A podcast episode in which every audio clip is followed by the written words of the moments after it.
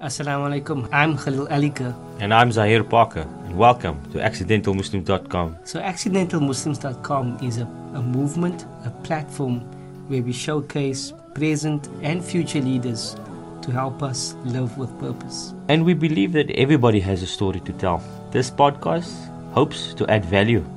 So, welcome and enjoy. Razeen Gopal, shukran for, for joining us. Afwan, um, assalamu alaikum to you and um, everyone else. Um, Yeah. Appreciate it. Um, it's very kind of you to have me on your Platform. a very popular platform. Yeah. Alhamdulillah. So, so we're actually live on Instagram and on Facebook and Okay. on the podcast. So, Oh, all yeah, let's get into it. Who is Razeen Gopal? I think that's a, a, a very heavy question. That is a heavy question. Yeah. So, who are you? Um, How would you describe yourself?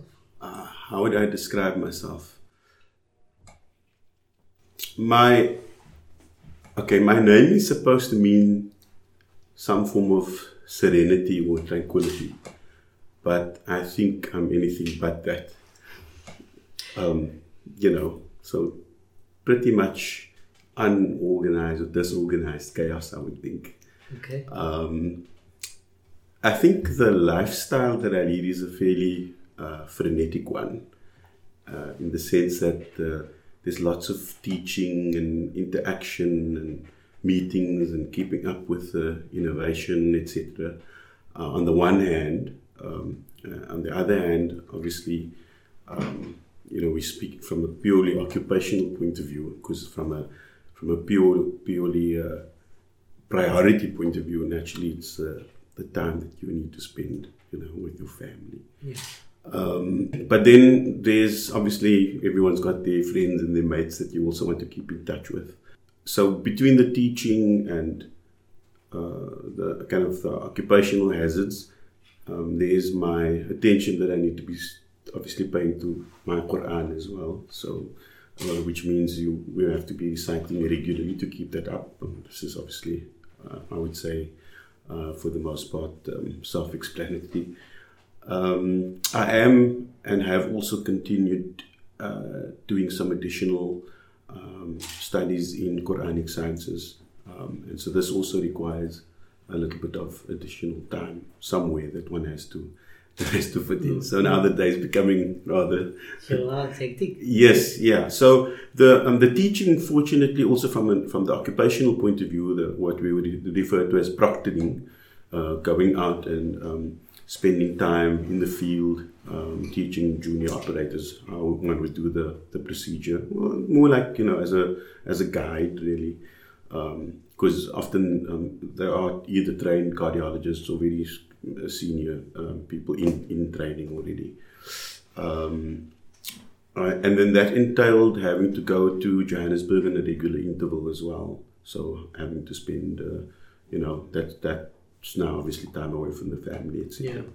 Um, so for the most part, um, uh, yeah, Razin Gopal would be a fairly um, busy character and uh, kind of occupied, I would say, uh, the majority of the time. Yeah. Um, I, am sure my family would maybe d- disagree. So let- let's go back a bit. How was Razin in school? Yeah. Uh, uh, In school. How were you in school? How I um I think I feel pretty well. Um, I uh, and you always in wanted to go into the medical field? N- No, no, that, that's actually by default. To be to be very frank with you, um, I suppose I've had an affinity for it because my dad was a general practitioner, so you'd become accustomed to that kind of lifestyle of people waking him up at all hours and you know him being concerned or troubled about the condition of somebody. So that's you know part of your normal environment at home. Um, but um, so I wouldn't say that I took my inspiration entirely from him to become a doctor. Certainly, I took my inspiration um, from him for just about um, the entire, um, uh, shall I say, platform of how my life should be based in the in the type of the sense of the type of human being that he was. Um, both my parents, I mean, I am, uh, alhamdulillah, I mean, extremely blessed. Um, and so I would think that, uh, you know, each and every success um, would be, you know, attributable to uh, themselves and to my um, to my siblings first, and and then obviously now mm, mm, you know the continuum of what I would regard as the same family.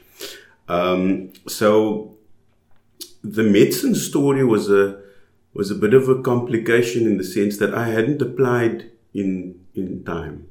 Okay. So, yeah, so so you must understand this is not. I'm not sure how much divine intervention there was here, but I hadn't applied uh, in time, and as rather disillusioned after school. Uh, I, I, was very intent on completing my Quranic studies. I, I always wanted to study Quran. That was, you know, I, that was my love and, and reciting the Quran, you know, from from childhood. And it is a love that was instilled uh, by our mother, you know, uh, uh unquestionably, and today still. So, um, because um, my dad was a was a revert to Islam, so it's not, it's not like you know he was the uh, let's say the strongest uh, person like you know in, in, in, the house in that sense. He was a very kind of timid and um, meek person, you know, not the chattiest dude around. So you know, pleasant guy that everyone in patience and, and, and those who like love, but not not in any way um, uh, someone who uh, would either be seeking uh, the limelight in any way, uh, and certainly not someone who by any means um, would have any form of self entitlement just because he was a doctor. Um, I think that that's continued in my life throughout. I wouldn't um, like to describe uh, the majority of them as pompous in any way, but um, my personal friends are, are, very few of them are actually, you know, doctors, either people of Quran and uh, relatively simple folk, as we would describe. Uh, but that's uh, you know uh, so that that's probably going back to my dad as well. His dad was a his dad was a shoemaker by profession. My father's father. Okay. So um, uh, you know from the from from the uh, inspirational point of view, I, I went back and obviously mentioned my, my parents and and came, coming back to my father. It had to do with the fact that he'd actually gone out and went and applied on my behalf regardless. Yeah. Okay. Uh, and so my um, results in matric were not like um, uh, stupendously good. Uh, I think I had a few A's, but it was there was definitely like a B and a C as well. In, oh, wow. yeah, you know, you know. So I, I think that you know just to make to make sure that everyone understands who I really am. You know, uh, it's uh, okay. So then um, he, he, applied for me to get in for medicine, and I think I was on the waiting list or so. And shame, I, I, I remember and I recall he still made an, um, uh, you know, uh, an appointment with the dean of the faculty, who was at that time professor, was referred to as Bok Wasserman. I, I, I reckon he had probably one of these like beards and stuff, and that's where that that nickname came from. Um, but in any case, Professor Wasserman um, was then kind enough to um, consider our application. Um, and then uh, yeah, and then I, I ended up uh, I think joining the course at Stellenbosch uh, in February of uh, like let's say the beginning of uh, of that year. And so that's actually how I ended up uh, doing medicine. Yeah, I had in fact applied for um, some really obscure things. You know, it was like, like a like obscure in the sense that I mean you know, you know how it is in our community and the way that when like when we grow up as well. Okay, say pass a doctor. So I mean, this is must now not unusual. Uh, so people follow must now in their dad's footsteps, etc. And um, uh, so uh, you know, from from from my point of view, I wasn't entirely. Um, there was not like a real shall I say, conviction. So, so when I saying obscure things in the sense that I, I, would just, I just applied for whatever was like you know, okay, what are you doing? You're doing like a BA course, fine. So I applied for BA and the BSc. So let me rather put it, rather, let me rather say, instead of obscure, let me rather use the word, uh, it, it, it, it, was very, very random. Yeah. yeah. Or empiric, I would say, from a medical point of okay. view. if you'll excuse the medical jargon, yeah. So very, very random. Um, uh, and so the, the whole me like really absolutely wanting to become a doctor. So I think, when I eventually made contact with the discipline and realized, but gee whiz, this is really something I love and, um, you know, would like to do for the rest of my, my life and not ever do anything else again. You know, I mean, as in like, uh, you know, it would be, very, I wouldn't be swayed in any way. I mean, I wasn't like great, really great technically either. So, uh, you know, like the woodwork and, you know, those mm. drawings and stuff. Mm. that wasn't gonna. That's not razin. okay, so um, uh, so that's basically how uh, you know, the, let's say, in terms of from a, from a medicine point of view, Yeah. it started, and then um, like all very bright, um, super intelligent people, um, I um, I ended up failing the first year of medicine dismally. Wow. Yeah, I, I think it's important to mention these failures. You know, uh, the whole um, question of I think the fact that Allah Taala is Qadir and, and He alone will determine you know that that direction that you that you're going to go into, uh, and where you find yourself you know in a situation. I think if a lot of the problems um, for ourselves we cause because of the fact that we don't um, uh, try to shoulder all of those onto Allah Subhanahu wa Taala. You know, we take so much onto ourselves, man. Um, and uh, so inevitably you realize that Allah Ta'ala is Qadir and, you know, we actually just, uh, um, you know, kind of very mediocre uh, folk. And, uh, you know, and if you see, I think yourself in, in, in that light, then I think it's difficult for things to actually get you down, to be honest. But anyway, so um, so so that's uh, in a way kind of uh, uh, you know my philosophy, and so um, in terms of where we now sp- spoke about the fate and um, us uh, uh, me um, getting into the uh, into the medical career. By this stage in my life, I had already been Hafiz al-Quran, and that's actually why, um, Alhamdulillah, um, why um, I, I, had the strong, I think not kind of dislike toward having to go into the university itself, but that would be keeping me away from the Qiraat, right? So what age, what age were you, Hafiz? Um, so um, I actually completed reading Actually, the, the Quran, uh, I think between the ages of 12 and 13, but I didn't have any formal uh, certification or, uh, shall I say, um, as we would commonly refer to it in, in our um, local community as Tamatare, until I had read uh, an entire khatam of the Quran to Sheikh Muhammad Salih Abadi, Allah yarhamu, who is a, uh, you know, an icon in the field of Quran in our community. And I had the, the huge blessing of being in his presence at very regular intervals. It was, however, in the, uh, the twilight of his life, unquestionably. Uh, but I say, um, you know, twilight in inverted commas because Sheikh Abadi, Allah yarhamu, he, uh, in a way, um, uh, personalized and you know the, the Quran for me you know in terms of okay the uh, the humility that is supposed to be associated with it um, the respect that it commands absolutely incredible. And um, as a very young person these were things which touched me and you know very deeply uh, right? And I think um, with it stems a lot you know the type you know from a caring of patients point of view and the whole empathy and uh, you know that um, yeah i mean for us for example uh, you know, the patients are often an extended family really you know for the practice.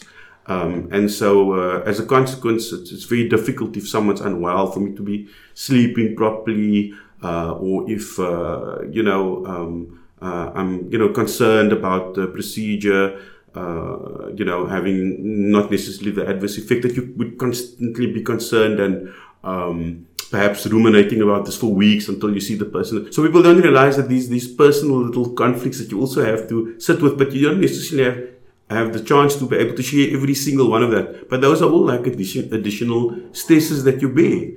Um, the, the, you know, there is a difference between sym- sympathy and empathy, uh, in the sense that I mean, we're supposed to be kind of emotion, emotionally uh, unattached. Really, uh, it's a very difficult thing to do. Um, you know, we do want to give everything, uh, you know, um, to our patients in the sense that um, it is a very noble um, uh, directive, and one considers it an extension of Allah Ta'ala's work. You know, uh, because what you're doing all the time, you are obsessed with trying to preserve um, Allah subhanahu wa ta'ala's most sophisticated creation, you know.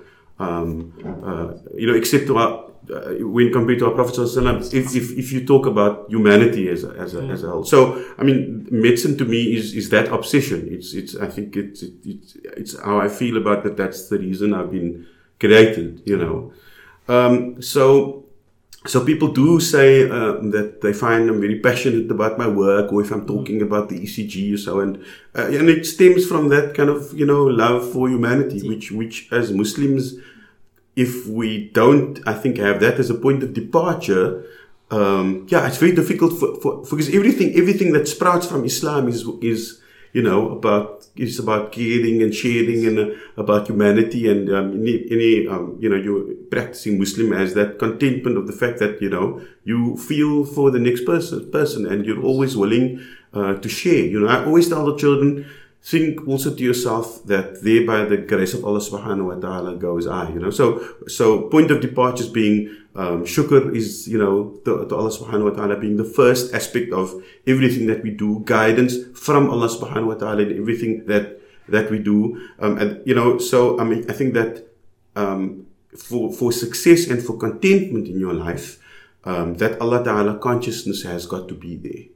Um, and I feel that, you know, if again, if, if, if, if that is what is driving you and you're thinking that I'm doing this now and I'm trying to relieve the comfort uh, or at least provide comfort and relieve, um, you know, suffering of a person for the sake of Allah subhanahu wa ta'ala first, um, then it's difficult to make um, a wrong call on behalf of the patient.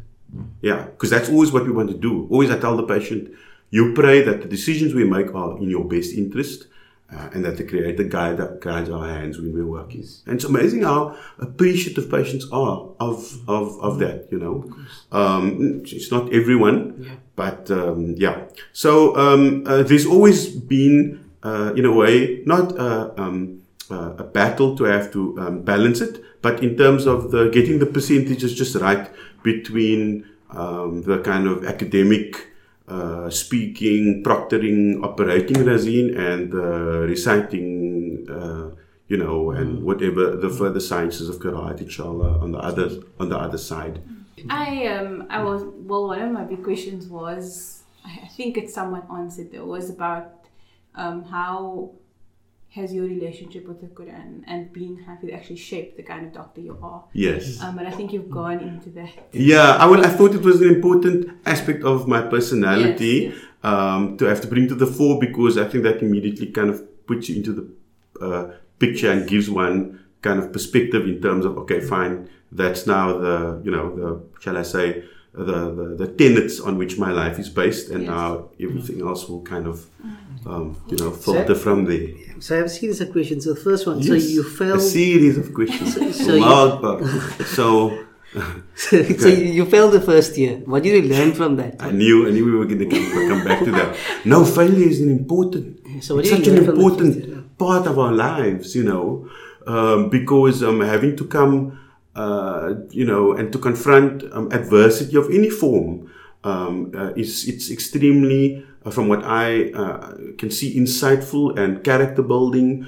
Um, and um, you must, I think, uh, uh, you must taste failure. I think at some point in whatever you do to be able to appreciate the success of it. Um, and so, yeah, the, the first year was a bit of a was a bit of a dismal year. Um, I, I had some, you know, the odd kind of um, health issue as well. To be to be frank, um, uh, there was this whole question as to whether I, I had something which was called uh, commonly referred to before as a condition which is called my, myalgic encephalitis or, or ME. Um, and then the typical term which was used at the time was yuppie flu. Yeah. So uh, uh, there was a question as to whether I picked up some viral infection in like my final year, which had kind of, you know, dragged on, uh, etc. So I'm not trying to make an excuse. Um, the, I mean, uh, the failure, I think it was in biostatistics or so, but I, I did tell you right from the word go, I was never going to be the, I was never, I, I can, I can certainly implant the device, but I'm never going to be the guy that probably invents the device or has the necessary uh, kind of technical know-how uh, from an IT point of view to be able to understand those circuits, etc. Well, I suppose Allah Ta'ala opens your mind. I understand the circuitry of the heart. Uh, you know, we say inshallah because we always know that what we do know and the available knowledge is often, uh, you know, a very small percentage of what, you know, what the real thing is. But, you know, obviously it's a dynamic thing and you, uh, and you're, uh, you're, uh, um, you're learning all the time. So, um, uh, I think uh, the the um, the question um, that you asked was, you know, in terms of the basis of that. Um, from a failure point of view, um, the the aspects that I've learned and that I found most um, kind of enriching was that when I did eventually get to my second year, you know, I thought to myself, but you know, I I wouldn't actually like to to go through that again. Um, the other thing about it is that the first year was extremely uh, theoretical. So it was like tons and tons of physiology and anatomy. So, well, the anatomy is three dimensional, and you know, and now that I, um, uh, you know, that you're, you're actually working with the human body on a daily basis and interacting with it, um, you know, it goes back to how actually important the, you know, the physiology and the anatomy is because it is the basis of anything that you do in medicine, any field you do in medicine, for the physiology and the anatomy. In other words, the relationship between structure and form, of which the human body is the most beautiful example. Um, uh, regardless of what you know, uh, um, amazing monuments and uh, structures and things that we've seen from an architectural point of view or from a, um, you know, I, it, it, yeah, I mean, there, mm. there is just nothing to compare with, uh, with, with uh, the way that Allah subhanahu wa ta'ala has created us. In any case, I, I digress because, um, I just to, to keep it short, the, um, the points regarding the, the failure certainly was that I appreciated the second year. Uh, the point that I wanted to make is the first year was kind of very, uh, it, from my point of view, it was, you know, it wasn't something which I was able to digest very easily. Mm-hmm. The moment I started doing clinical medicine and I started interacting with patients, it was an entirely, entirely different thing. Yeah. So, because I don't want to just run myself down in the fact that I yeah. failed the first year, mm-hmm. I certainly passed the, every year after that including the, you know, my medicine year and when I qualified as a specialist so with distinction. Alhamdulillah, with honors, in the sense that, you know, um, I, I could balance out the fact yeah. that there was that, um, but, but it was failure, I think, that was an excellent launch pad yes. for, inshallah, what I see as the successes which, um, you know, which followed it. So I believe that that failure in my first year was an, was a very important facet of, of, my life. Unquestionably a catalyst. He's got all the right words all the time, which is really good to have yes. to have around because you know I, every time I just wait for him to prompt you know to prompt me kind of thing. Okay. So okay, yes. No, actually, mm. I wanted to know um, if you could explain exactly what you do. So the specialization of yes. what you do. Yeah. yeah. Before we go there, okay. so I didn't know. So you graduated now. So you've yeah. finished. You you GP now, right? Correct. So, so now, how do you like? Did, did you know it when you specialize? Okay, fine. So that's actually um. So I'm I I after I'd done my studies in uh, medicine as a, as a, so then to qualify as as you mentioned a general practitioner. So then we would normally go on to do our houseman year right? Yes. and the housemanship would, would precede. So the normal ways you, you do your house job you come back mm-hmm. to Cape Town from wherever you were you open a general practitioner yes, yes, practice and mm-hmm. you know you kind of crack on. Uh, that was kind of a very standard way. This is exactly how my how my how my uh, you know how my dad had done it as well. I had definitely developed an affinity so the medical uh, shall I say, um, syllabus is really divided up into two huge disciplines, medical disciplines and surgical disciplines, of which, um, let's say general surgery would, a general surgeon you go to for, they're going to have something removed from your liver, for example, right? Uh, now, but now you, you, get people who are more specialized or just doing liver surgery. It's a hepatobiliary surgeon, for example. Uh, but that then, then that person has become more, more, more, uh, more and more specialized. But uh, let's say for the most part, uh, you have the medical disciplines and the surgical disciplines. So I realized fairly early on it wasn't going to be the surgical disciplines for me. Uh, I'm not sure if it was the obs and gynae that put me off, uh, but that was one of the that was one of the surgical disciplines. So then there was obviously uh, um, the medical disciplines, um, and and and those would be um, uh, the majority of which is kind of uh, all encompassed by a term called internal medicine. But internal medicine would be the medical conditions affecting your, um, uh, you know, whichever organ. So, for example, you had a, a bloodborne disease um, or an infectious problem that would fall under internal medicine. So you would be doing at some point in time some exposure to infectious diseases. You had a problem with your with your heart. So as an internal medicine or an internist or a physician, as we would normally refer uh, to, um, uh, you you would basically um, have some better command over the organ systems, but not necessarily as specialized in cardiology. You would have exposure in cardiology, exposure in respiratory medicine, infectious diseases, as I mentioned. Um, and so the medical disciplines um, certainly had attracted me. So um, the first thing you had to do generally is before you could decide on which of those disciplines would be, you would have to qualify as a general internist which is a general physician. So that was the following qualification. I was very fortunate because I had um, um, I, had, I had very, very good results in my final year, as I mentioned. And I, I mentioned for specific reason in the sense that um, already after my internship, I'd, I'd had, I was fortunate enough to have a registrar job in um, in internal medicine. So there was actually no wastage of time in the sense that I, not, well, not wastage of time, but um, I had to, for example, hang around uh, doing, um, you know, working as a medical officer or senior house officer, as we are commonly, uh, as we are commonly referred to, um, and wait for a, a, specialist. Uh, training post to become available, a registrarship, in other words, um, and that was av- available immediately. Um, and uh, there were people who had earmarked or uh, in the sense that uh, identified while I was um, while I was uh, studying, and they said, "Oh, you you'd probably be a good physician, you know, as a student, you know, you, should consider that, etc." But I mean, I I had a feeling I thought that this this this could work for me. I find the whole uh, kind of diagnostician bits of it and being a sleuth and trying to get to the problem, uh, you know, I found it really um, fascinating and extremely stimulating, as I still do today, because that's really what electrophysiology is. There's a lot of sleuthing that goes around. And the, the answers are in the body, but it's how you can tease those answers out of the body to get to get to the problem and then try and unravel the problem. So everything about it makes mm. absolute sense, you know. Um, uh, it's a very exact science, you know, very number orientated, not technical again from from that point of view. Um, uh, and so, uh, at, during the time now that I did my my internal medicine rotation, is when I realized that I probably would want to do cardiology.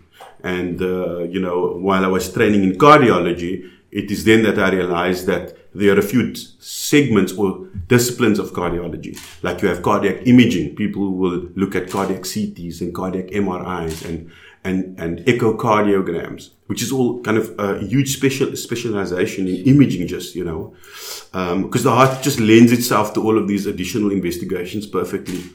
Um, and so um, then you have um, aside for the cardiac imaging, you also have what's referred to as interventional cardiology. So those are generally the doctors would put the stents into blocked narrowings, etc. Uh, and then the other big discipline that cardiology is divided up into is electrophysiology. So after internal medicine, I was I was uh, kind of uh, lured to cardiology. I absolutely loved the you know the heart, and for me it was also like um, you know uh, you know the heart is that seat of emotion that we're referring to, and it would be where we would be kind of in visual, kind of in you know, the feeling where the Quran would be. And, you know, you know, so for me, there was this then attachment between the heart being this kind of organ and pump sustaining life, uh, with, you know, bl- uh, blood coursing through the veins. Uh, and at the same time, um, you know, to have the, um, uh, um, a, a, a, analogous to that, you know, the Quran, uh, you know, so always there'd be, be this comparison for me between the heart and the Quran and the different kind of emotions of the heart and the different emotions of Quran, etc. But in any case, so I'm still, I'm still treading that dual pathway, um, which I mentioned right at the beginning, just to try to give you, so you a little bit a little bit more perspective. So you're super super specialist. Yeah. So they they would regard that as super specialization now. Do you yeah, get super fine. super specialist now? Yeah, yeah. You do. You do. You do. Wow. You do, you do. Wow. Because there are people now. You must remember in electrophysiology we get. Uh, rhythm disturbances of maybe the atrium uh, and uh, which are the top filling chambers, and rhythm disturbances of the of the bottom chambers, which are the ventricles. Um, and some people don't treat um, both rhythms.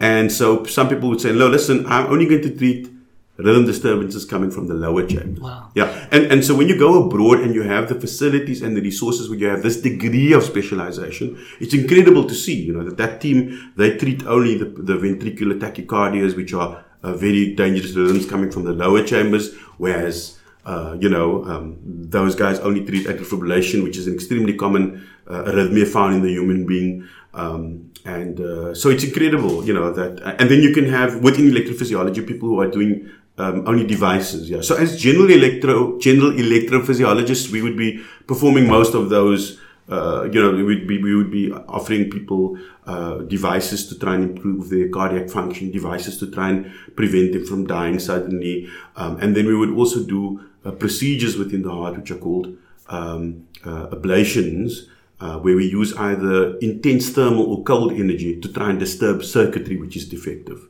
Um, you know, and uh, yeah, I mean, so obviously we're working within a very, very small confined space, and and uh, you know there are various circuits which interact with one another, uh, and you um, you are able to unquestionably knock out um, some, uh, you know, unintentionally, which may lead to, you know, all kinds of issues. So uh, there is a certain amount of precision and exactness, you know, obviously required because um, they're very strategic points that we um, that we go to.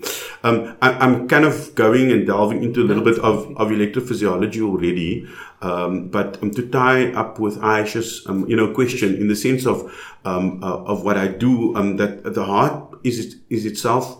Let's regard it as a pump, right? Um, and it's greedy in the sense that the first organ that the heart pumps blood to is itself again. Okay. So in other words, if you were to go to what is the first supply, um, uh, the organ that the heart will supply with blood, and the first organ is itself. Extremely, obviously, oxygen dependent. Uh, um, organ like the brain is because um, there's there's a very very high um, obviously rate of metabolism and uh, the heart is is um, using uh, energy all the time to be able to consistently continue with this pumping that you know as you're aware is the the first sign of life. Uh, you know sometimes um, you know uh, our um, kind of uh, you know women folk I'm not even sure whether they've uh, missed their second round of menses and the gynecologist puts the probe down and all that he sees is the fetal heartbeat nothing else.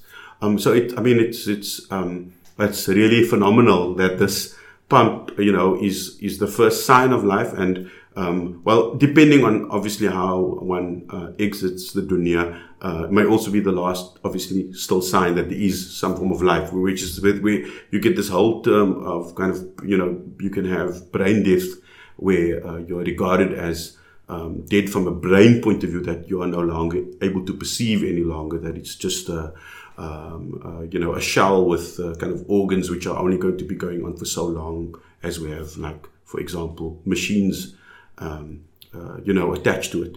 Um, but you know, uh, it's amazing that despite that, that you know, that brain the organs themselves can um, still be perfused or receive blood to the point where they can, you know, be used yeah. to um, continue and further the, the life of a, of another person. You know, yeah.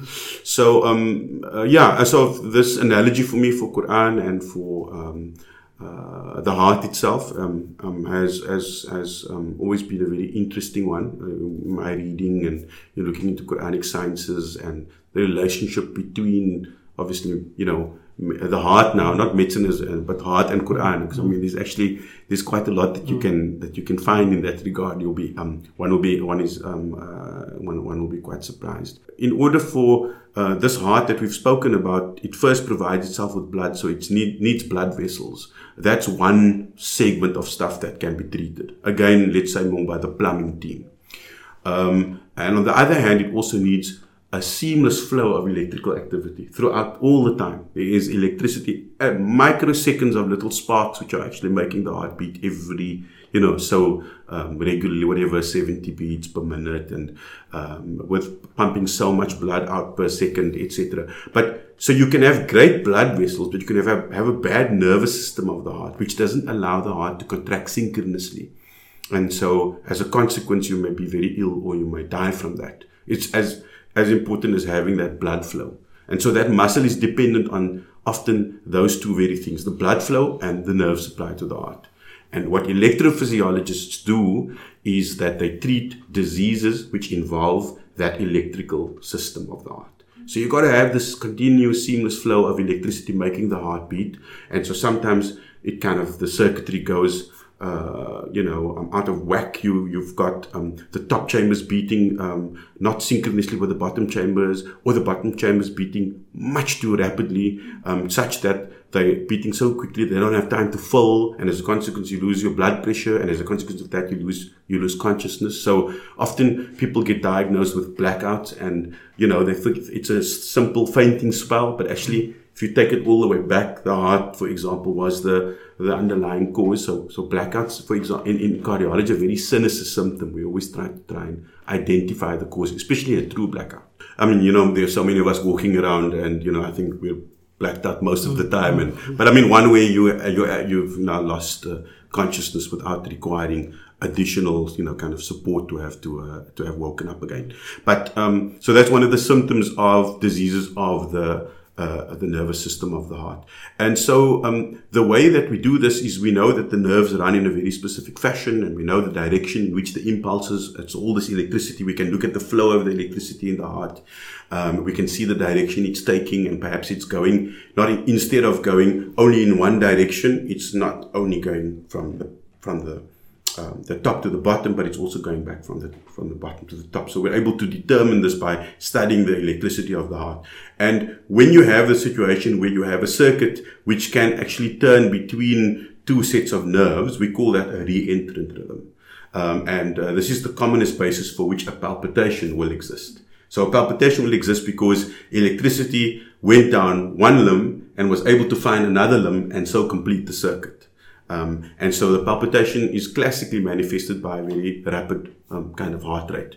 But you also have the heart having extra beats where you can feel them. Um, and so a run of that would be a palpitation. Um, and some of them would be regarded as misbeats or extra beats, etc. And so diseases of the nervous system in the top chambers, diseases of the nervous system in the lower chambers, and this can be diseases within the heart muscle itself, outside of the heart muscle, or inside of the heart muscle. So it becomes, you know, um, a little bit more uh, more complex. But for the most part, um, I'll give you a, uh, I'll give you um, just a, a, an example that you can compare with, and I'll keep it short for time's sake. That you've had a heart attack. Okay, and the heart attack happened because the blood supply to that area of muscle was impaired, and so as a consequence, that area of muscle is injured. It forms scar. But now you've got scar, and next to it you've got tissue, which is completely normal. And so you've got tissues which have got different conduction velocities, and this is able to to set up a re-entrant rhythm. I'm able to uh, by way of whatever technology we are using, identify where the scar is uh, inside of the heart. And often what happens is within the scar, you have islets of living cells, which serves as sparks of electricity.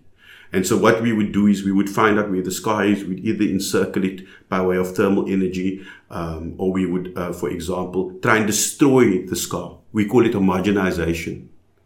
Um, and so what happened is the heart attack led to the rhythm disturb, to the scar. The scar formation wasn't completely scar. So, um, you know, the way that we heal, mm. uh, portions of the muscle are, are damaged. Another portion is healthy. You know, it's not like you got a nice cleanly cut square out. Okay. That's where you had your heart attack. So, I mean, you know, it's, it's a, um, it's a, it's an irregular, um, shape. There's no, um, and so the, the, the whole uh, idea is now you identify where this area of hyper irritability comes from, and sometimes, often, this these particular rhythms coming from the lower chambers can can cause the patient to uh, to die suddenly, uh, and that's, uh, for example, recently we've been in the news because of you know defibrillators etc which have been launched which have been devices which have been around for a long time uh, but can save your life in the sense that you've got someone sitting on your chest with a pair of paddles for the rest of your life.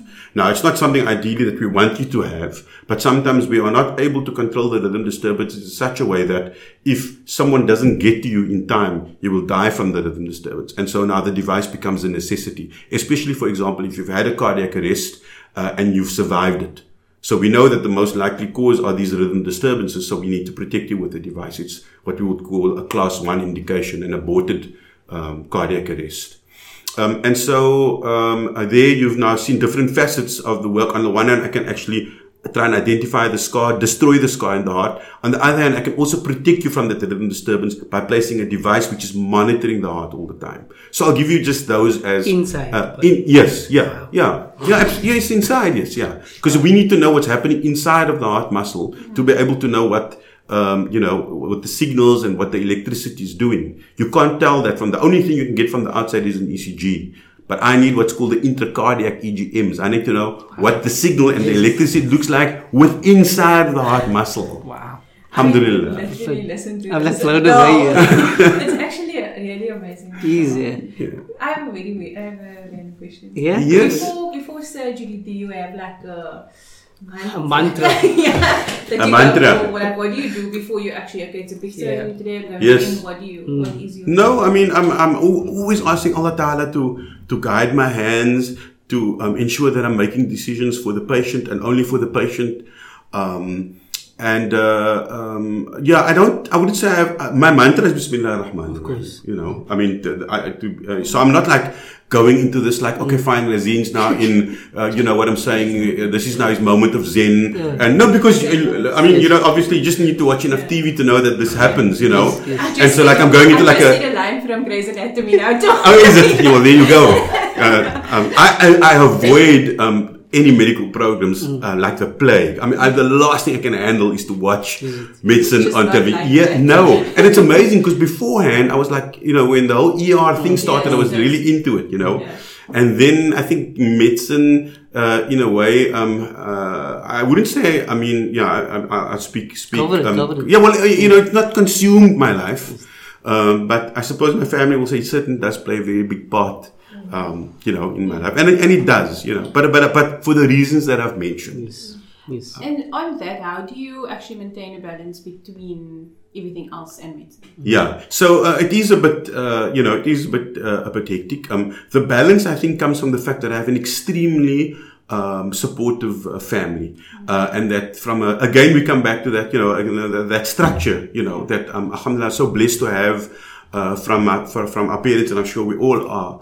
Um, and so um, uh, the balance is made possible uh, by the fact that um, I have, um, well, both of my mothers are still alive, alhamdulillah, and they are, um, you know, um, very um, uh, kind of precious to us. And uh, so we have the barakah of of having uh, them around. Um, uh, Hafida is, has been a uh, you know, um, a kind of most supportive and understanding wife. And I think without that, it, it, it, it certainly, uh, you know, so I, I go back to the parents, I go back to my wife. And then, um, yeah, I have really, I'm kind of, uh, uh, understanding children as well, you know, because they also need time with, uh, their parents, like like we all do, or would have wanted to have, or do have, um, and it's not uh, kind of always possible. Yeah, but I think that um, uh, from a young age, they kind of become accustomed to the fact that you know there is a lot of uh, time which is um, also um, uh, uh, you know, in a way usurped up by kind of community orientated activities. yes. Yeah. So they, you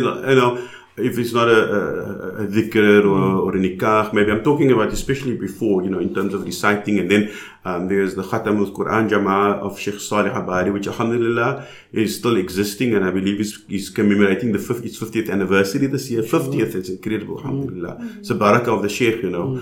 Uh, Allah Ta'ala grant him uh, uh, Jannatul Firdaus, inshallah. So, um, uh, uh, so, so in terms of that, I, I think uh, uh, all the, the support structure um, uh, um, uh, they certainly make it possible. And I mean, I mean, I obviously have a, have a brother, sister, sister-in-law, brother-in-law, and so on. And I, I think together they've they've all made it easy for me because I. Um, I have traveled very extensively, but it's it's a bit less now um, because I've felt that I've not really been doing justice, you know, in, um, to the family, you know, from that point of view. So, uh, so these commitments have become considerably less over time. Um, and, uh, I mean, I, I do still occasionally recite with the Khatam Jama'ah. It's a, it's a huge privilege to be able to just sit and, uh, and read with, uh, with the shuyukh. Um, and they've, you know, they're always so kind of, uh, you know, warm and, and welcoming as people of Quran should be. Uh, well, any Muslim, I, would, I would support, but I mean, in particular, um, then, um, uh, the, the, so I've mentioned that the teaching, etc., and, and those things have, have become less. Um, I have, uh, escalated though, um, my studies, uh, in, from Quranic science point of view, and I was fortunate that, um, you know, my, um, ustads, both Sheikh Ismail Lant and, um, uh, Maulana Salim Gaibi have also been extremely understanding um, and very, very supportive, you know, over the 25 years practically that I've been reading, you know. Uh, so um, they also, you know, understand the, um, you know, the, the uh, from the complexities point of view, and um, that from that understanding, um, you know, so much uh, there's been so much inspira- inspiration uh, uh, and encouragement. So, so uh, yes, I continue on a weekly basis still with the qiraat. I'm, I'm trying to complete the um, the the ashar qiraat at the moment, which is basically completing the, um, shall I say, the ten commonly read uh, ones, and we're uh, about uh, with Allah Ta'ala's uh, qudra about three quarter ways there. Yeah.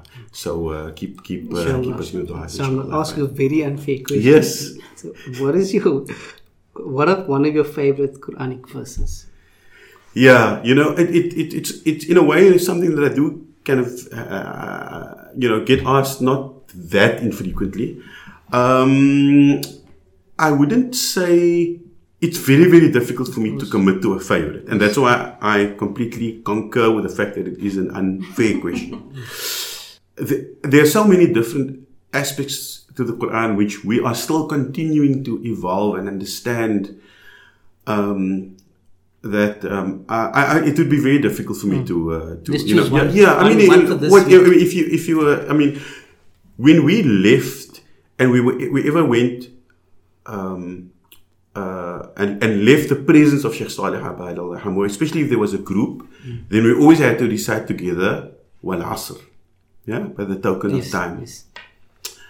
And um, Sheikh Saleh always used to say, um, I'm not really entirely sure if it's a hadith, so I don't want to be quoted on this, right? Um, uh, I speak under correction. I'm, I'm no uh, kind of a, like um, kind of sheikh type of person.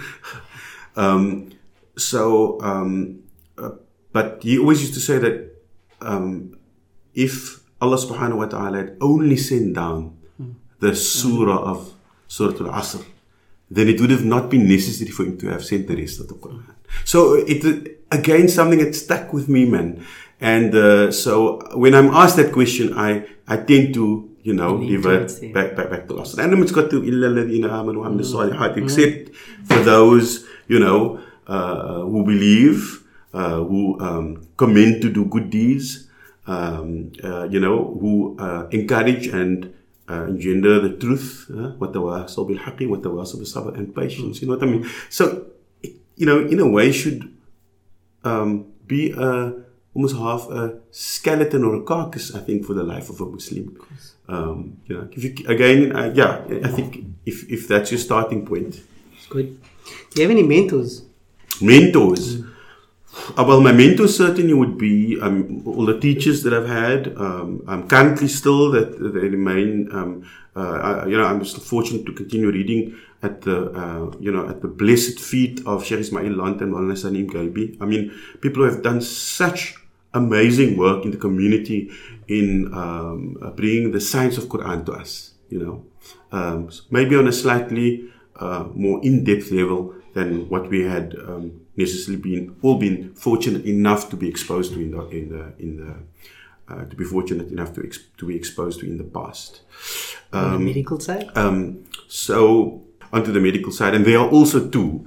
Um, and so uh, when I trained in Belgium, I trained under um, a, uh, uh, a gentleman by the name of Professor uh, um, uh, uh, Heidbuchel, Hein Heidbuchel, right? So he was he was Belgian, uh, and he was um, also a, a, a prodigy of one of the fathers of electrophysiology. So, so the way that he actually studied and interpreted electrocardiograms, those intracardiac e- e- e- uh, ECGs that we were speaking about earlier, the internal ECG of the heart, um, was really a fascinating science for me, you know. Um, and, and I think it's, it's, it's very, very, um, uh, likely that I will not meet such a bright person in my life again. Yeah, yeah. yeah. Uh, Hein Heidbuchel was inc- he's incredibly, uh, uh, you know, brilliant, and, and I think it was it was a very good teacher to me. Uh, and so after um, uh, getting my mind shaped, I needed to get my hand shaped.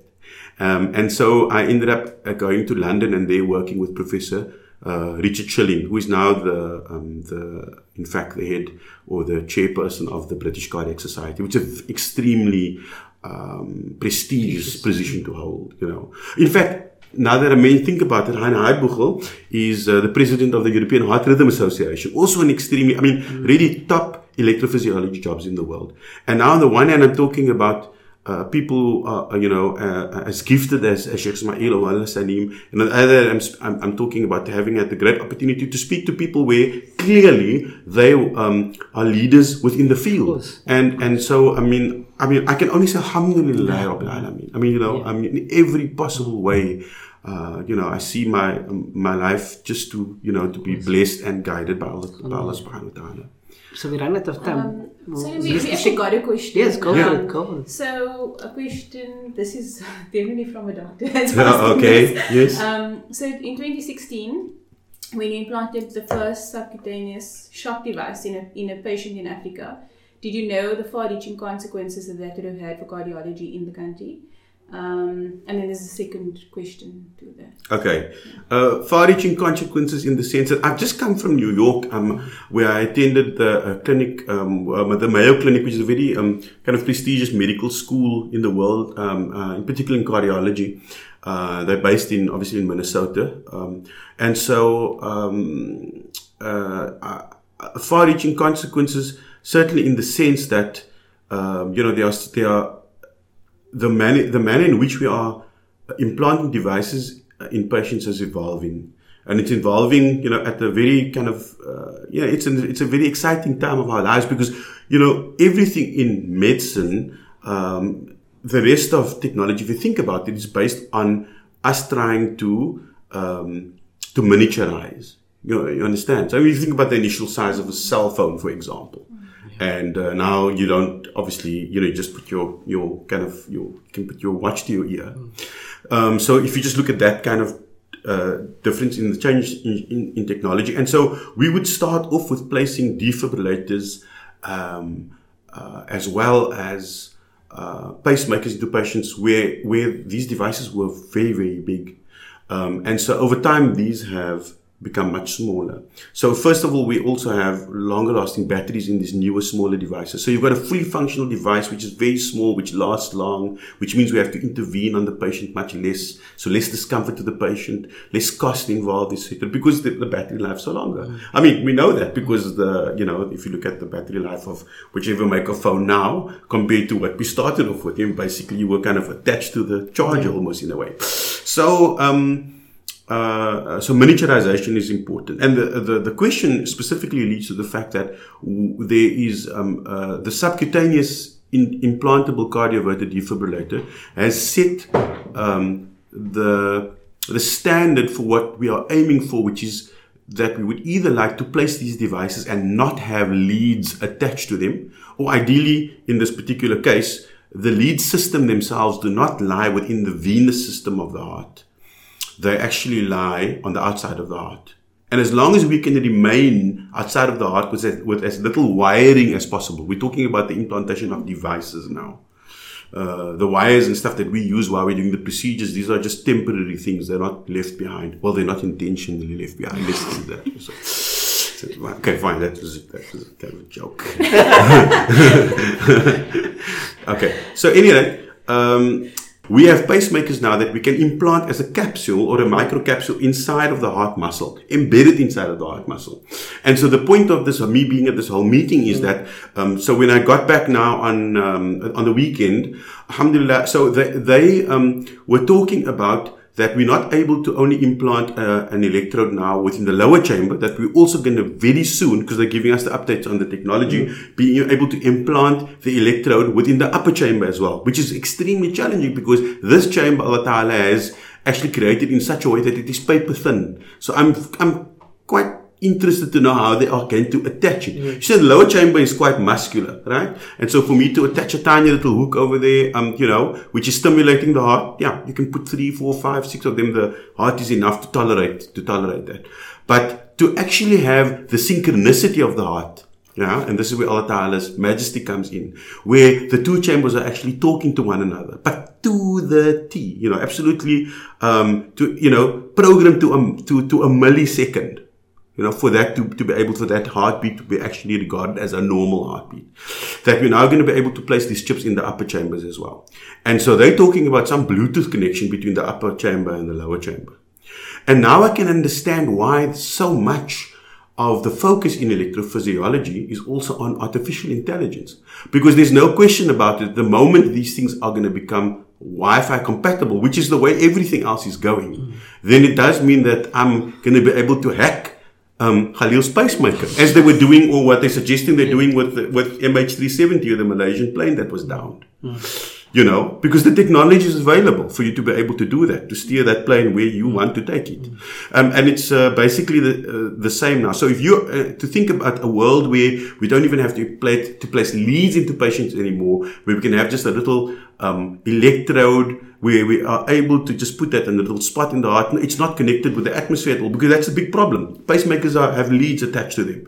If this pacemaker becomes infected, it means the infection is basically within the system, which means it's gone all the way down the leads into your heart. So devices are put in with lots of thought behind it because that indwelling device can be um, obviously a life-saving uh, device, but at the same time, it can also be a life-ending, let alone changing device. So um, the indications for devices are very, very, are very important. But the point is that we'll probably be able to um, to not have to deal with such significant problems associated with devices if we can just eliminate the leads. Because that lead connects you to the atmosphere in the end. You're exposed to the atmosphere. Whereas here you've got something which is embedded within the heart muscle. It's endothelialized and then covered by your own lining, which has then become, you know, a part of you. Okay. Um, there's one tiny little downside to it, and that is that uh, you can well imagine that if you have a little microchip attached to the heart muscle and it's doing this at whatever 70, 80, 90 time, beats per minute, to snare that and get it out of the heart muscle for whatever reason you need to is not the easiest thing to do at all. Yeah, because it's like really trying to get a little pipe on this moving target. And um, so in terms of where the technology, that, that is a constraint, is, is actually removing the device. Yeah. If, if it needs to come mm. out for whatever reason. But that's just the whole thing. Without the leads, we think the need for it to come out. And the, the, the, the data is so promising at the moment. So I see a world where we are currently in this phase of, um, uh, essentially moving over from lead based pulse generators to a leadless technology. And we are seeing that happening within our lifetime mm. unquestionably at the rate that is. So the field is extremely mm. dynamic and exciting. Fascinating. Any questions? Um, an inspiration that I had on young Muslim medical students who read it at the time and were inspired to further their careers in both improving primary healthcare okay, as well as specialty yes. No, but that's that, that's what we do. And I mean the exposure and so forth that, that we look for, for example, in the work that Cape Town Atrial Fibrillation Center does, we try to um, you know remain as academic as possible. And I think unquestionably we are regarded as, as a you know a center of excellence in the emerging market regions, not only within the African continent. So um, uh, you know, to get this kind of feedback and that it's inspirational to the youth and to medical students here, because we need so many more electrophysiologists, mm. even cardiologists. There's a massive uh, supply demand, uh, you know, mismatch that and, and, and, void that needs to be filled. So, if any way that you know we can we can serve as uh, an inspiration for people to continue doing this and doing, uh, you know, the dawah for Allah Ta'ala's sake, then um, I think, Alhamdulillah, some form of legacy can then be, sure. uh, you know, can then be left, and uh, hopefully we can meet him with uh, with just with our virtues intact. You know. Do you have any questions? What does what does success mean? I was going to ask that question.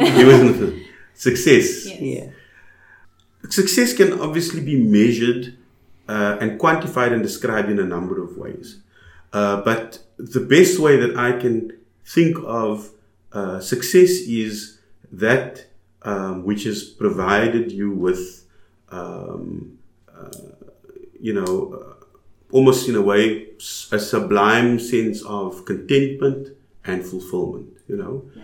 um, I think that is that would be my definition uh, of success. I think, especially in, in today's times, I think we we we as a community have sort of a superficial relationship with the Quran. Yes. I'm not saying we like yeah. majority, but some yeah. of us. Yeah. And so, do you have any advice in terms of that as well? Because you're so close. The Quran is alive, you know, and you've got to feel that connection with it. And um, because it is Allah subhanahu wa ta'ala's speech, it's very difficult for you not to get that connection. Yeah, it it is divine in the sense that um, it is the only attribute of Allah subhanahu wa ta'ala that we have direct contact with. I can't see Allah ta'ala's eyes. Uh, I can't touch Allah subhanahu wa ta'ala's hands. And I mean, only Allah Ta'ala knows about this form and the structure. I'm just speaking hypothetically about the eyes and the hands now. But what we can do is we can listen to Allah subhanahu wa ta'ala's speech. We can also communicate that speech and we can feel the emotion that goes with that speech. So, um, lessons um, from the Quran is that the Quran is very much alive. And the Quran is, um, uh, you know, has forecast what will happen and has told us about what has happened in the future. Uh, and it certainly still will continue for forecasting what we will continue to see happening in the future because um, it is the speech of Allah subhanahu wa ta'ala.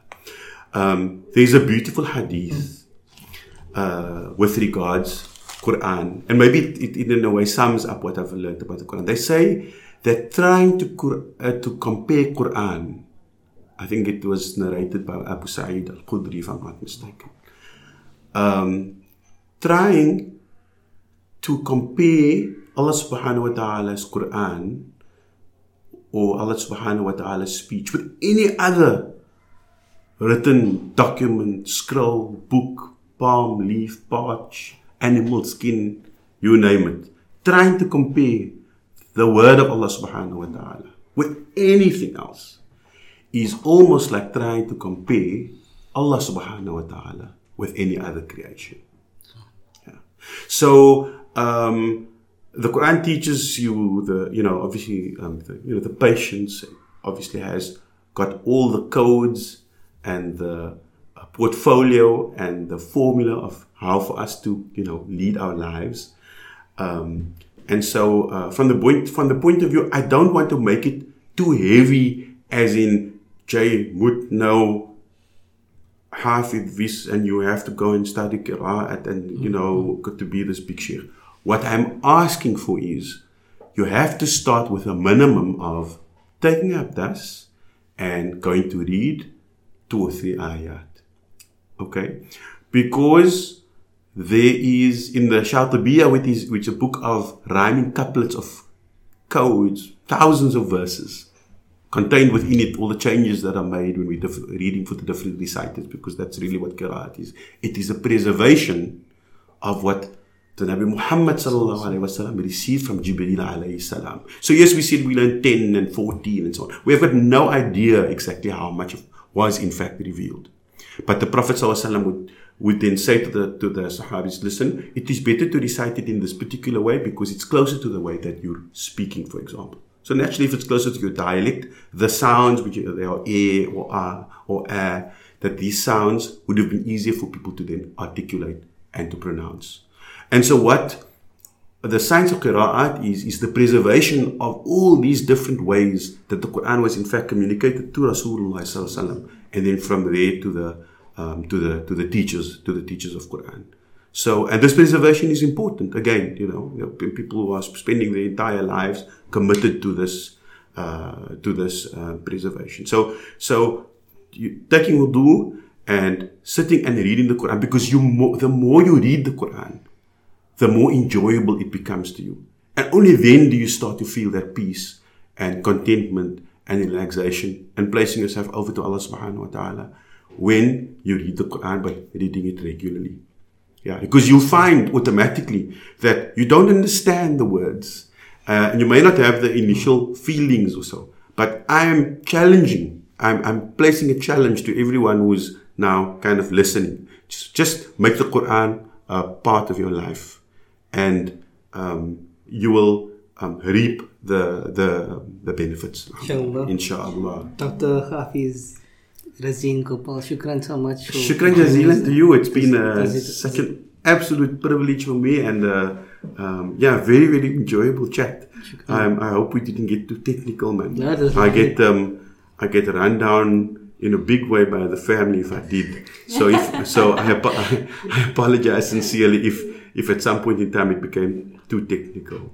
I just also um, wanted to add to Khalil's final um, is that we've done. I mean, I've done a few of the other interviews, and it's it's really to actually that you're so passionate about it, and I think um, inshallah, hopefully more of us can actually do what we love Yes. and love what Yes. we do. Yeah. Sure. Which is very much, Yeah. I think, also part of. I mean, you're just able to articulate it so much better. But um, you know, yeah, that coming back to that, doing being the best at what you can with what you can be. That's that's uh, you know that's the that is what is kind of you know expected of you. No one said you know that's got to be the line of your vocation, whatever the case may be. But we, you know, uh, for Allah Ta'ala's sake first, and we take it to our far uh, or as or as far as we can. And Alhamdulillah, you know, with that we must be uh, content. Yeah. yeah. So yeah, uh, Thank you. loving what we do and doing what we love, I think is a is a very beautiful way of of ending it. Thank you. May Allah bless you. May Allah I mean, inshallah, for us all, for us all, Khalil, Inshallah. for us all, and for our families. Shukran. Assalamu Ameen. alaikum. Wa alaikum salam wa rahmatullah. So that's it for today's show. We hope we added value. We hope you enjoyed it. But most of all, we hope our guests inspired you to live with purpose. Don't forget to send us your suggestions via info at accidentalmuslims.com. If you know anybody out there that is inspiring, that's leading, that's living with purpose, please uh, do contact us. And remember, feedback is our oxygen. So follow us on social media. We're on Facebook, Instagram, and Twitter. I hope you enjoyed. God bless. Assalamu alaikum.